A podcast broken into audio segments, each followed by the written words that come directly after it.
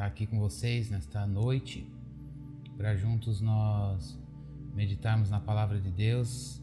Trago vocês no meu coração. Nós somos uma família, família de Deus. E embora estejamos passando por um tempo talvez como a gente nunca tenha passado, né, na nossa vivência, é, nós temos uma segurança, uma certeza, uma esperança. É o Evangelho, a palavra de Deus. E muito me alegra neste dia nós podermos ter a, a palavra de Deus junto de nós e saber que a palavra de Deus ela não está algemada. E também a gente se lembrar que não importa as circunstâncias, nós ainda continuamos a ser testemunhas vivas do Evangelho de Cristo Jesus. Você, eu, nós fomos chamados por Cristo Jesus para testemunhar a, a obra de Cristo, do Filho dele. Mas esse testemunho, ele não pode ser feito na minha capacidade, nem na sua capacidade, ou não é o fato de eu não ser, ter capacidade, ou você dizer que você não tem capacidade, que isso vai te desqualificar para você ser uma testemunha viva do Evangelho de Cristo Jesus. Porque a nós, aqueles que creram em Cristo Jesus, Ele prometeu que nos daria poder para sermos suas testemunhas. E isso aconteceu. A palavra de Deus nos mostra lá no livro de Atos, capítulo 2, que o Espírito Santo de Deus foi enviado para habitar em nós e nos fazer testemunhas vivas pelo poder de Deus à luz dos ensinos de Jesus. Por isso, meus irmãos, permaneçamos firmes na nossa confissão, dependendo do poder de Deus para estarmos em pé. Lembremos-nos da experiência de, do profeta Ezequiel, quando ele teve aquela visão dos ossos secos e aqueles ossos se tornaram, eles se ligaram, eles se reconfiguraram em pessoa e estavam, aquelas pessoas estavam em pé e com vida, porque houve sobre eles a palavra e o Espírito de Deus entrou neles.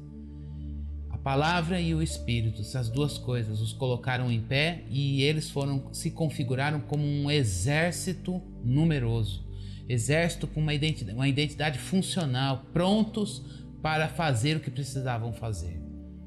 Nesta noite eu gostaria de compartilhar com vocês um trecho da palavra de Deus que traz alguns desafios ou implicações a testemunhas de Jesus Cristo cheias do seu poder. Para que eu e você estejamos em pé diante de Deus e diante de quem Ele nos colocar, nas circunstâncias que Ele colocou você, que Ele me colocou, para que nós possamos é, continuar, mas não basta continuar. Nós temos que continuar revitalizados. Nós temos que continuar cheios de vida. Nós temos que continuar exalando Cristo. Nós temos que continuar e manifestando a vida de Cristo. Ele tem mais interesse de que eu e você estejamos cheios dele. Ele tem mais interesse do que eu e você de que nós estejamos plenos de Jesus na nossa vida, como Paulo orou no livro de Efésios, do capítulo 3, do versículo 14 em diante, para que Cristo seja pleno na igreja. E para isso ele nos deu o seu poder, ele orou para que eu oro para que vocês sejam fortalecidos com poder pelo espírito no homem interior. Eu digo isso porque a nós nos cabe buscar e a, e a Deus cabe ouvir e nos encher dele, para que a gente continue manifestando a presença de Jesus. Então eu convido você a abrir a palavra de Deus no livro de Atos, capítulo 1. Nós vamos ler do versículo 12 até o versículo 26, Atos capítulo 1, versículo 12 até o versículo 26. Eu convido você a acompanhar na sua versão, na sua, no seu texto. Eu estou lendo aqui na NVI e vou pedir para você acompanhar a leitura do texto comigo. Então a palavra de Deus nos diz assim em Atos capítulo 1, versículo 12 até o versículo 26. Vamos ler todos. Dentro dessa perspectiva das implicações para a testemunha de Jesus Cristo, para que ela continue mas continue revitalizada. Revitalizados para continuar. É isso que Deus há de nos, de nos dirigir nesta meditação, nesta noite. Revitalizados para continuar. Diz assim, Atos 1:12. Então eles voltaram para Jerusalém, vindo do monte chamado das Oliveiras, que fica perto da cidade, cerca de um quilômetro.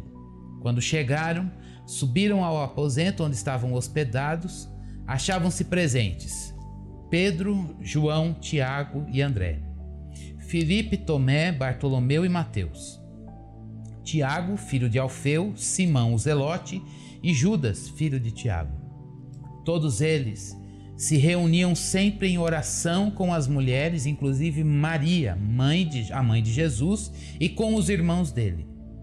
Naqueles dias, Pedro levantou-se entre os irmãos, é, levantou-se entre os irmãos um grupo de cerca de 120 pessoas e disse: Irmãos, era necessário que se cumprisse a escritura que o Espírito Santo predisse por boca de Davi a respeito de Judas, que serviu de guia aos que prenderam Jesus. Ele foi corta, contado como um dos nossos e teve participação neste ministério. Com a recompensa que recebeu pelo seu pecado, Judas comprou um campo. Ali caiu de cabeça, seu corpo partiu-se ao meio e as suas vísceras se derramaram. Todos em Jerusalém ficaram sabendo disso, de modo que na língua deles esse campo passou a chamar-se a seu dama, isto é, campo de sangue. Por que? prosseguiu Pedro.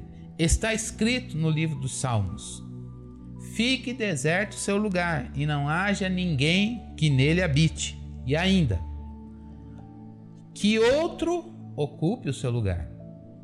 Portanto, é necessário que escolhamos um dos homens que estiveram conosco durante todo o tempo em que o Senhor Jesus viveu entre nós.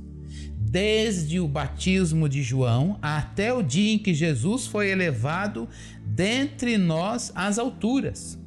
É preciso que um deles seja conosco testemunha da ressurreição. Então indicaram dois nomes: José, chamado Barsabás, e também, também conhecido como Justo, e Matias. Depois oraram: Senhor, tu conheces o coração de todos.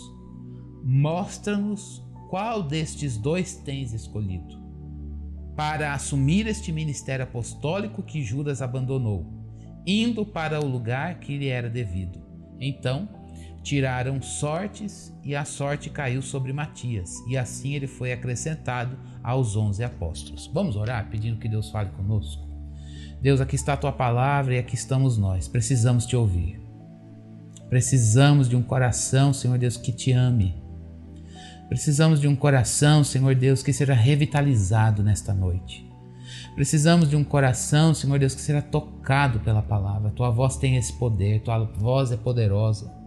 A tua voz é mais cortante que uma espada de dois gumes e ela penetra a divisão da alma e do espírito, juntas e medulas. Ela penetra, Senhor Deus, ela vai onde a nossa voz não chega, onde nossas mãos não alcançam, onde as nossas emoções são, Senhor Deus, ficam vulneráveis a outras coisas, mas quando a tua voz é ouvida, nós nos rendemos, nós somos renovados, nós somos transformados, nós as coisas ficam claras diante de nós à luz da tua voz.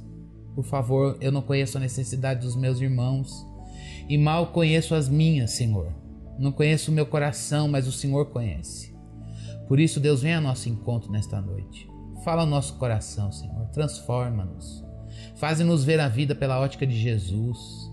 Faze-nos, Senhor Deus, repensar a nossa vida. Pedimos ao Senhor que o Senhor fale conosco novamente, reafirma nesta noite, Senhor, dons, vocações, chamadas para a família, para a igreja, para o trabalho, para o ministério, Senhor.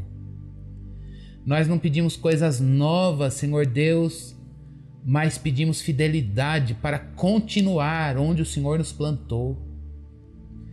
Pedimos não apenas a fidelidade, mas pedimos, Senhor Deus, que o Senhor, ó Deus, nos faça entender teu propósito, Pai, e nos submetamos em alegria e sejamos visitados pelo teu Espírito para cumprir o teu propósito onde o Senhor nos plantou, que venhamos a florescer onde fomos plantados, Senhor, pelas tuas mãos. É o que pedimos, Senhor, em nome de Jesus. Amém. Bem, eu gostaria de compartilhar com os irmãos duas lições para que uma testemunha do Evangelho de Cristo Jesus seja revitalizada, para que ela possa continuar.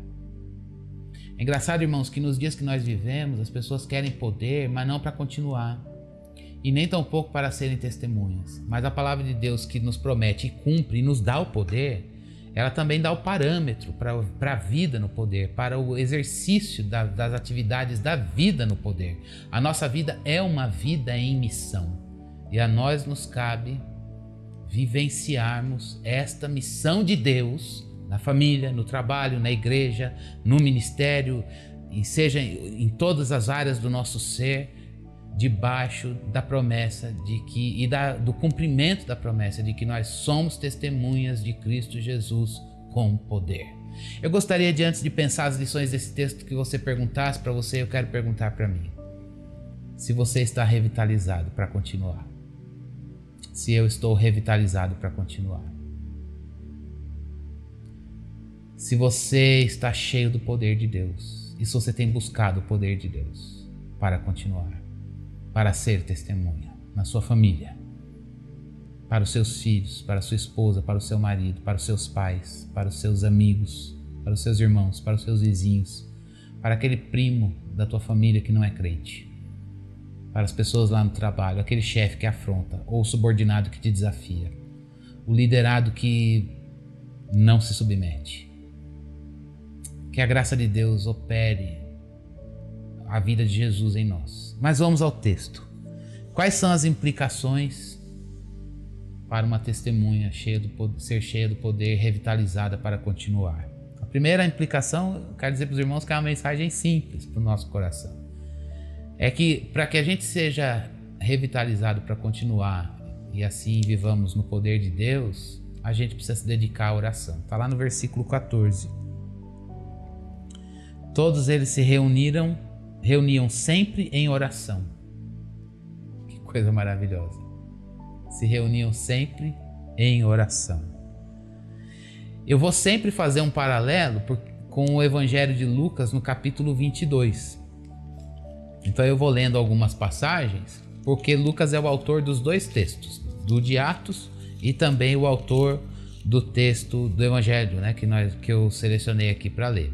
Então, quando a gente pensa no texto de Lucas, no Evangelho, eu estou me referindo ao capítulo 22. E eu quero fazer um paralelo do que caracterizava a vida desses discípulos antes desse momento. Lá no capítulo 22, no versículo 22, 23, 24 de Lucas, do Evangelho, diz assim. Então, Lucas 22, versículo, capítulo 22, versículo 22, 23, 24, diz assim a palavra de Deus. O filho do homem vai como foi determinado, mas ai daquele que o trair. Eles começaram a perguntar entre si qual deles iria fazer aquilo. Surgiu também uma discussão entre eles acerca de qual deles era considerado o maior. O que caracterizava esses discípulos enquanto Jesus Cristo estava aqui, entre outras coisas, eram essas discussões. Quem vai ser o maior? Nós temos várias passagens que manifestam e mostram isso. Antes eles estavam ali voltados para as discussões e discussões de um contra o outro. Mas agora, versículo 14 do capítulo 1 de Atos nos diz que eles estavam voltados para Deus em oração. A oração é sempre a Deus. Irmãos, que maravilhas! Esse povo agora está dedicado à oração. Não é o exercício de orar, mas é a vida diante de Deus. É o prazer de dizer, olha, não perder tempo com as discussões. É algo que nos caracteriza tanto nesses dias de redes sociais. Isso não é um ela não é pecado, não é um problema, mas como a gente gosta mais de estar diante dos homens para discutir, para ver quem é maior, para ver quem é mais é, observado, curtido, seguido, é, e é, as suas ideias são mais disseminadas, isso nas instâncias pequenas às maiores, no micro e no macro, no nosso ambiente familiar, nos nossos círculos de amigos, nos nossos relacionamentos eclesiásticos e às vezes querer almejando projeções e projeções cada vez maiores e comparando e às vezes interpretando e sendo mal interpretado. E na verdade, quando na verdade uma grande implicação, uma testemunha que quer continuar onde Deus o plantou, fazendo o que Deus lhe deu para fazer, mas de maneira revitalizada e cheia do poder de Deus, ele precisa viver uma vida diante de Deus e permitir que o Espírito de Deus que dá poder cative, converta o seu prazer para estar diante de Deus. E é isso que ele deseja fazer comigo e com você neste dia conquistar o nosso coração para que a gente tenha prazer em viver diante de Deus, dedicados à oração. Dedicados à oração. Eu vou ler uma frase do Lloyd Jones que ele diz o seguinte, preste bastante atenção, e ela vai, ela vem de encontro a esse ponto. A oração é sempre resultado de uma profunda compreensão da verdade divina. Olha só, a oração ela é o resultado de uma profunda compreensão da verdade divina. A oração ela está relacionada ao conhecimento. E conhecimento para nós não é um problema.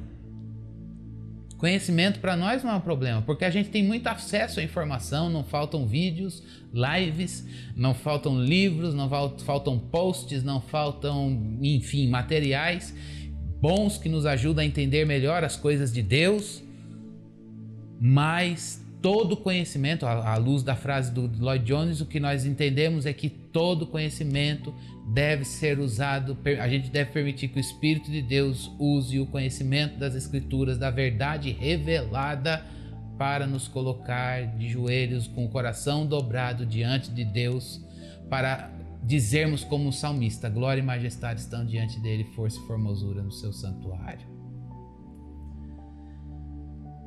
Por isso, meus irmãos, nesta nossa reflexão, nesse primeiro ponto de que o Espírito de Deus nos chama para a gente se dedicar a uma vida diante de Deus, a gente precisa aprender com quem.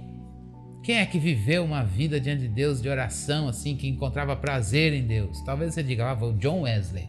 É verdade. Quem visita, eu não, não, tive o privilégio de visitar, mas dizem que quem visita os, os marcos históricos de John Wesley diz que tem um lugar lá dedicado de, dele, dedicado à oração. Talvez você diga, não, os irmãos morávios também foram homens dedicados à oração. Tantas outras pessoas foram dedicadas à oração, mas não é dessas pessoas que eu quero falar. Quem é nosso exemplo de pessoa que foi dedicada à oração e foi cheia de Deus, viveu cheia de Deus e encontrou prazer na presença de Deus? É Jesus. É Jesus. Por isso que eu quero chamar você para ficar lá no texto de Lucas comigo, no capítulo 22, que a gente já leu. Le, le, lemos o versículo 22, 23 e 24, mas agora eu quero ir para o versículo 41. O nosso mestre Jesus teve uma vida dedicada à oração. A mim e a você não cabe outra coisa, a não ser seguir os passos do nosso mestre. E quando ele, a, a, gente tem um registro de Lucas aqui, em que momento do ministério da vida do ministério de Jesus? Na agonia pré-cruz. Olha só, capítulo 22 de Lucas, versículo 41. Ele se afastou deles, estava naquelas discussões, ele se afastou deles. A uma pequena distância, ajoelhou-se e começou a orar. Isso me toca. Porque o nosso Mestre Jesus se afastou das discussões e diante de Deus ele começou a orar. E era num momento de agonia, num momento de sofrimento. E aí diz o texto: ele começou a orar e disse ao pai: Pai, se queres, afasta de mim esse cálice. Contudo, não seja feita a minha vontade, mas a tua. Meu Deus. Não seja feita a minha vontade, mas a tua. E o que aconteceu no momento em que ele orava? Versículo 43. Apareceu-lhe então um anjo do céu que o fortalecia. Aleluia. Irmãos, que glória de Deus manifesta. Jesus numa dor intensa, clamando ao Pai, e um anjo apareceu, e naquele momento da oração ele foi fortalecido. Fortalecido no momento da oração. A questão não é o anjo aparecer, a questão é ele ser fortalecido. Lógico que o anjo apareceu. Mas que coisa marav maravilhosa. Mas o texto diz, no versículo 44, continua: Ele está estando angustiado. Talvez se eu parasse o texto aqui e fosse a minha experiência, eu diria: estando angustiado, parou de orar, não teve mais força. Pode, Jesus, sim. Tal, quantas vezes eu estando angustiado, abandonei a busca. Mas o texto nos diz que estando angustiado, ele orou ainda mais intensamente ele orou ainda mais intensamente. É isso que o Espírito de Deus quer fazer na minha vida e na tua vida. Hoje, neste tempo, estando eu, você angustiado, em luta, em sofrimento ou não, nós orarmos e sermos fortalecidos, e estando angustiados ou estando com o que você está, nós aprendemos que o Espírito de Deus nos dá poder para a gente orar mais intensamente. A oração, irmãos, ela traz força para a gente cumprir as exigências divinas para a gente avançar. Talvez você esteja dizendo hoje: eu chega, eu sei a verdade, mas não basta saber a verdade. A verdade vai virar vida. A verdade vai deixar de ser um conceito apenas. A verdade vai deixar de ser apenas uma ideia, um pensar bem. E isso é necessário, é fundamental. Não dá para pular essa etapa. Mas é algo além. A verdade vira vida, vida de Deus em nós, pelo poder do Espírito que nos leva para viver diante de Deus em oração. Irmãos, que esta igreja, sua vida, minha vida, a gente não seja conhecido só como pessoas que têm uma compreensão maravilhosa da verdade revelada, mas que essa compreensão maravilhosa da verdade revelada, ela nos leve a uma vida diante de Deus, expressa pelo, pelo caminho da oração. Essa é a primeira implicação da, da de Deus para nós, para sermos revitalizados neste tempo de prova que estamos enfrentando. Mas há mais. Há mais uma implicação e eu vou me pautar agora em três personagens que o texto mostra para nós. Para que a gente seja edificado e consolado pelo Espírito Santo. Talvez você esteja dizendo, eu queria ouvir algo novo. Eu quero te dizer que a mensagem de Deus para você e para mim nesta noite é renovar o nosso entendimento e a nossa vida à luz daquilo que já está revelado. Que a gente cresça na oração. Eu fico pensando se esse é o nosso alvo. Se esse é o nosso alvo. Esta semana eu fiz, comemorei, não comemorei, mas aconteceu é, de, aconteceu de, de, de cumprir 30 anos de que Deus me chamou na minha adolescência para o ministério. E uma das coisas que eu mais pensei esta semana, inclusive preparando essa meditação junto com vocês, é no desafio de pedir isso a Deus. Deus me faz crescer na oração. Irmãos, é hora da gente, a igreja, clamar por isso. Deus me faz crescer na oração. Crescer na oração não é só crescer na quantidade no exercício da oração, mas crescer nas experiências com Deus por meio da oração. Ligar o conhecimento da palavra, os querer saber mais a palavra, para ter uma vida mais profunda de relacionamento e percepção aguçada de Deus e da sua vontade. Isso não é tarefa do pastor, isso não é privilégio de obreiro, de pregador. Isso não é privilégio de irmão que tem dom carismático, que tem dons. É uma bênção, mas isso é privilégio de todo crente viver cheio de Deus. A segunda implicação que se desdobra em três exemplos de três personagens nesse trecho de Atos que nós lemos é a seguinte: que pessoas não são formadas do dia para a noite. A maturidade espiritual leva tempo. Vou repetir. Eu, você, pessoas escolhidas por Deus, não somos formados do dia para a noite. A maturidade espiritual leva tempo. Eu sei que essa tese ela deve ser angustiante para o mundo que a gente vive, porque o nosso mundo é um mundo rápido, o nosso mundo é um mundo de pressa, é um mundo de cansaço, é um mundo de imposições, é um mundo de, de não espera, é um mundo de ansiedade, é um mundo de pânico. E é por isso que nós precisamos ouvir o conselho da palavra de Deus. E eu queria nos lembrar de três personagens. A primeira delas é Pedro.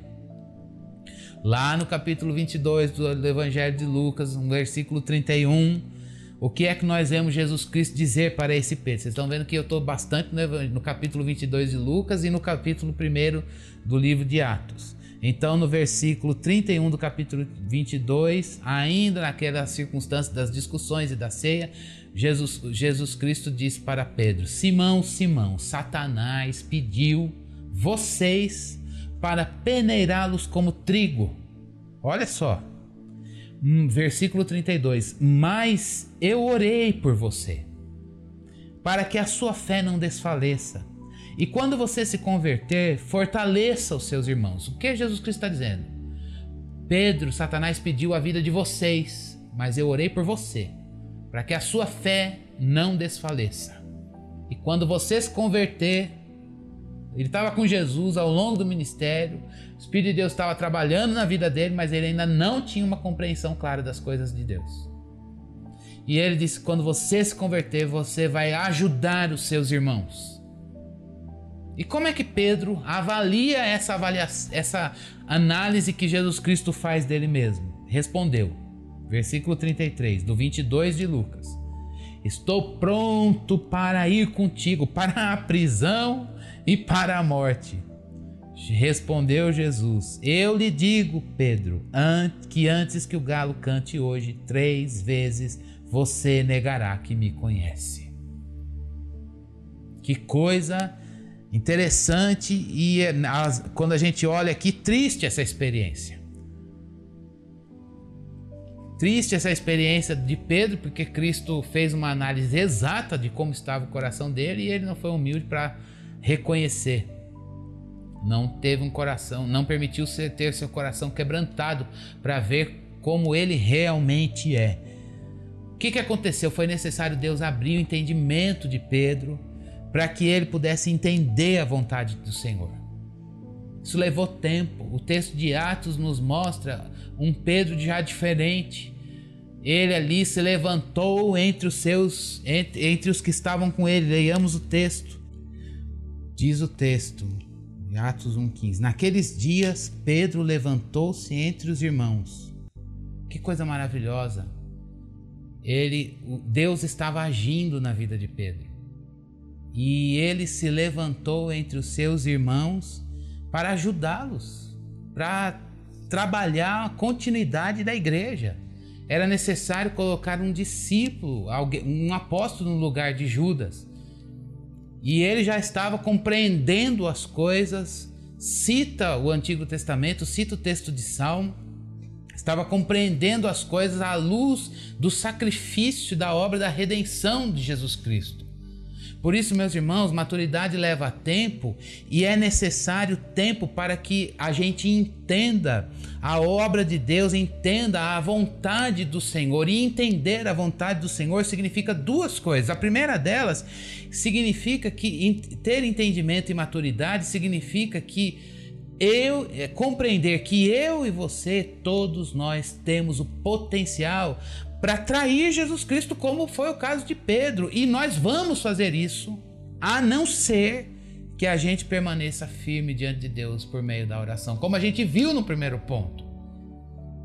Deus precisa nos livrar de nós mesmos e isso acontece, isso é sinal de maturidade. E é por isso que um segundo aspecto da maturidade com entendimento significa que para aceitar a vida de Jesus Cristo, seguir a vida de Jesus Cristo, o chamado de seguir a vida de Jesus Cristo, é necessário a avaliação do custo. E essa avaliação do custo significa a eliminação de lealdades anteriores do nosso coração.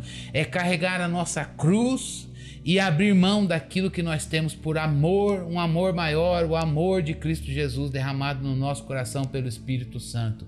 Por isso, meus irmãos, Deus está nos, está nos chamando nesta noite para que a gente seja fortalecido, para que a gente seja revitalizado, para que o nosso coração seja desafiado, para que o nosso coração seja transformado, para que o nosso coração receba a alegria da gente ver Deus nos livrar de nós mesmos e assim a gente ser avivado, assim a gente ser transformado segundo a imagem do Filho de Deus.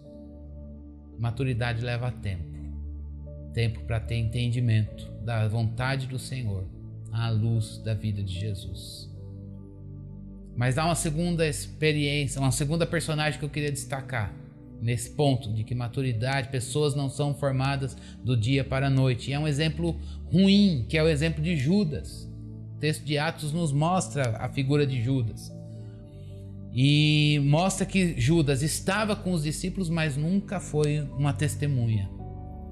Nunca foi uma testemunha. Porque ele não confiou no seu mestre Jesus Cristo, ele não confiou que o seu mestre redentor ele poderia espiar seus pecados. Pelo contrário, Judas quis espiar os seus próprios pecados quando pecou. Ele quis dar um jeito de resolver a sua culpa. Ele quis dar um jeito naquela angústia, e é isso que o pecado faz com a gente. Como a gente vê lá em Gênesis 3, quando o homem pecou, eles foram querer dar um jeito, e aí é, nessa tentativa de querer dar um jeito por si mesmo, é, Deus ainda vem: onde vocês estavam? O que vocês estavam? Onde vocês estavam? E aí Deus vai perguntando porque ele já sabia. Ele vai confrontando para gerar confissão e é o que não acontece. Judas ele sucumbe ao modus operandi do pecado. Ele sucumbiu à sua própria perversidade e se permitiu ser dominado por Satanás. Versículo 18 nos diz isso no livro de Atos, capítulo 1. E aí ele recebeu a recompensa pelo seu próprio pecado. Não chegou à maturidade. Não foi revitalizado a redenção não foi trabalhada na vida dele. Mas há um terceiro exemplo nesse texto, que é Matias. Matias. Maturidade leva tempo. E aí Pedro estabelece os critérios para a pessoa ocupar o lugar de Judas.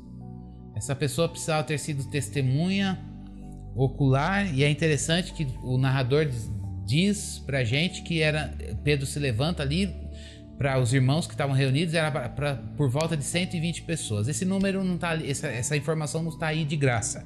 Essa informação significa que há um povo pode ser uma, um ajuntamento pode ser considerado como povo quando há pelo menos 120 pessoas para que eles possam seguir seus próprios conselhos, ter, elaborar suas regras internas. E é por isso que essa referência está ali no texto. Pedro se levanta para falar com seus irmãos, 120 pessoas, então eles podem, já é necessário que ocorram algumas deliberações entre eles. E quais são as características dessa pessoa que vai ocupar o lugar de Judas? Ela precisava ter acompanhado os discípulos quando seguiram Jesus Cristo aqui na terra ter sido uma testemunha fiel da ressurreição de Jesus. Esse acompanhamento dos discípulos desde o batismo de João até a ressurreição. E Matias cumpriu, ele mais um, cumpriram esses requisitos. Eles cumpriram esses requisitos. E aí o ponto que Deus desafia o meu coração e o seu é que Matias, por cumprir esse requisito, esteve ao longo do ministério público de Jesus Cristo no anonimato. Só Deus sabia que ele existia. Isso é uma força de expressão minha. Ele estava lá, sendo trabalhado por Deus para este momento aqui. Mas não era hora de o Senhor o levantar para ocupar o lugar de Judas. Ele precisava passar por todos, cumprir todos esses requisitos e ter sido testemunha fiel da ressurreição de Jesus Cristo para que ele pudesse transmitir com precisão para a igreja que estava nascendo os padrões, as diretrizes pelas quais Jesus Cristo quer, o que Jesus Cristo quer para a sua igreja. Esse tempo todo foi necessário para que hábitos e ideias do Evangelho fossem, tra fossem trabalhados na vida de Matias. Por isso, meus irmãos, hábitos cristãos pedem o tempo necessário para que eles venham permear a vida de uma pessoa no grau necessário para aquilo que Deus deseja nos usar na família, no trabalho, na igreja, no ministério, na vocação que o Senhor deu para a nossa vida. Maturidade não significa capacidade para tarefa. Maturidade não significa estar pronto para pregar, pronto para dirigir um louvor, pronto para dirigir um grupo. Maturidade não significa é, que nós temos a capa estamos apenas com a capacidade para determinar, para desempenhar determinadas tarefas. Pelo contrário, maturidade significa que as virtudes de Jesus Cristo, elas estão sendo trabalhadas na nossa vida no poder do Espírito, não na nossa própria força, não numa perspectiva religiosa farisaica, mas na dependência da graça de Deus com a palavra. E é isso que Deus deseja fazer na nossa vida. O Espírito de Deus deseja soprar em nós esse vento de avivamento para que eu e você aproveitemos as circunstâncias difíceis, permitamos que as circunstâncias difíceis da nossa vida sejam usadas por Deus para que Ele possa forjar virtudes cristocêntricas na nossa vida no poder do Espírito, trabalhando o nosso coração, mexendo no nosso querer, colocando o nosso prazer e nossa plena satisfação no Senhor, porque isso é obra dele eliminando lealdades dos nossos corações, livrando a gente da gente mesmo, re, reafirmando o chamado, reafirmando o ministério, para que a gente esteja em pé diante de Deus e Ele nos coloque em pé diante dos homens. Por isso, irmãos, a nossa grande ação neste dia é orar. Nosso Mestre, quando foi para a cruz, orou e orou mais intensamente. Ore sem cessar. Faz todo sentido agora esse conselho da palavra de Deus para nós. Ore sem cessar. Tenha paciência. Deus está trabalhando em você. Deus não tem pressa. Eu ouvi isso no meu último ano de seminário de um, de um professor angustiado, querer explodir no mundo. Ele disse: Cristiano, fique quieto. Deus não tem pressa. Deus não pula degrau.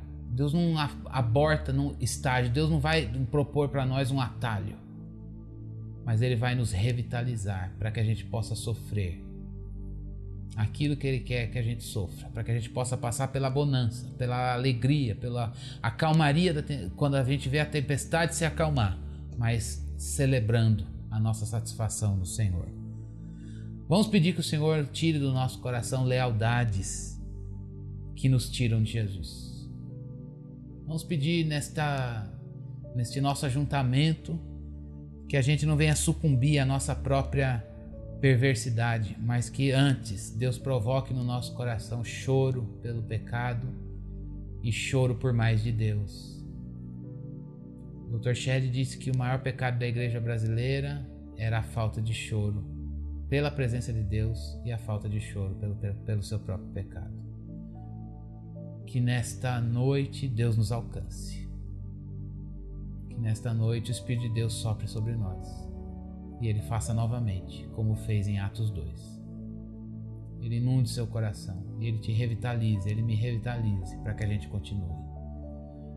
Vamos ter esse momento para a gente renovar os nossos votos de continuidade na família. Você está pensando em ir embora? Não.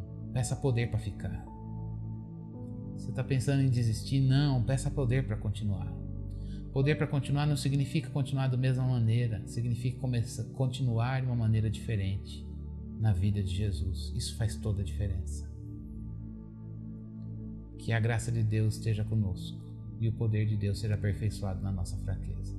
Deus os abençoe em nome de Jesus. Amém.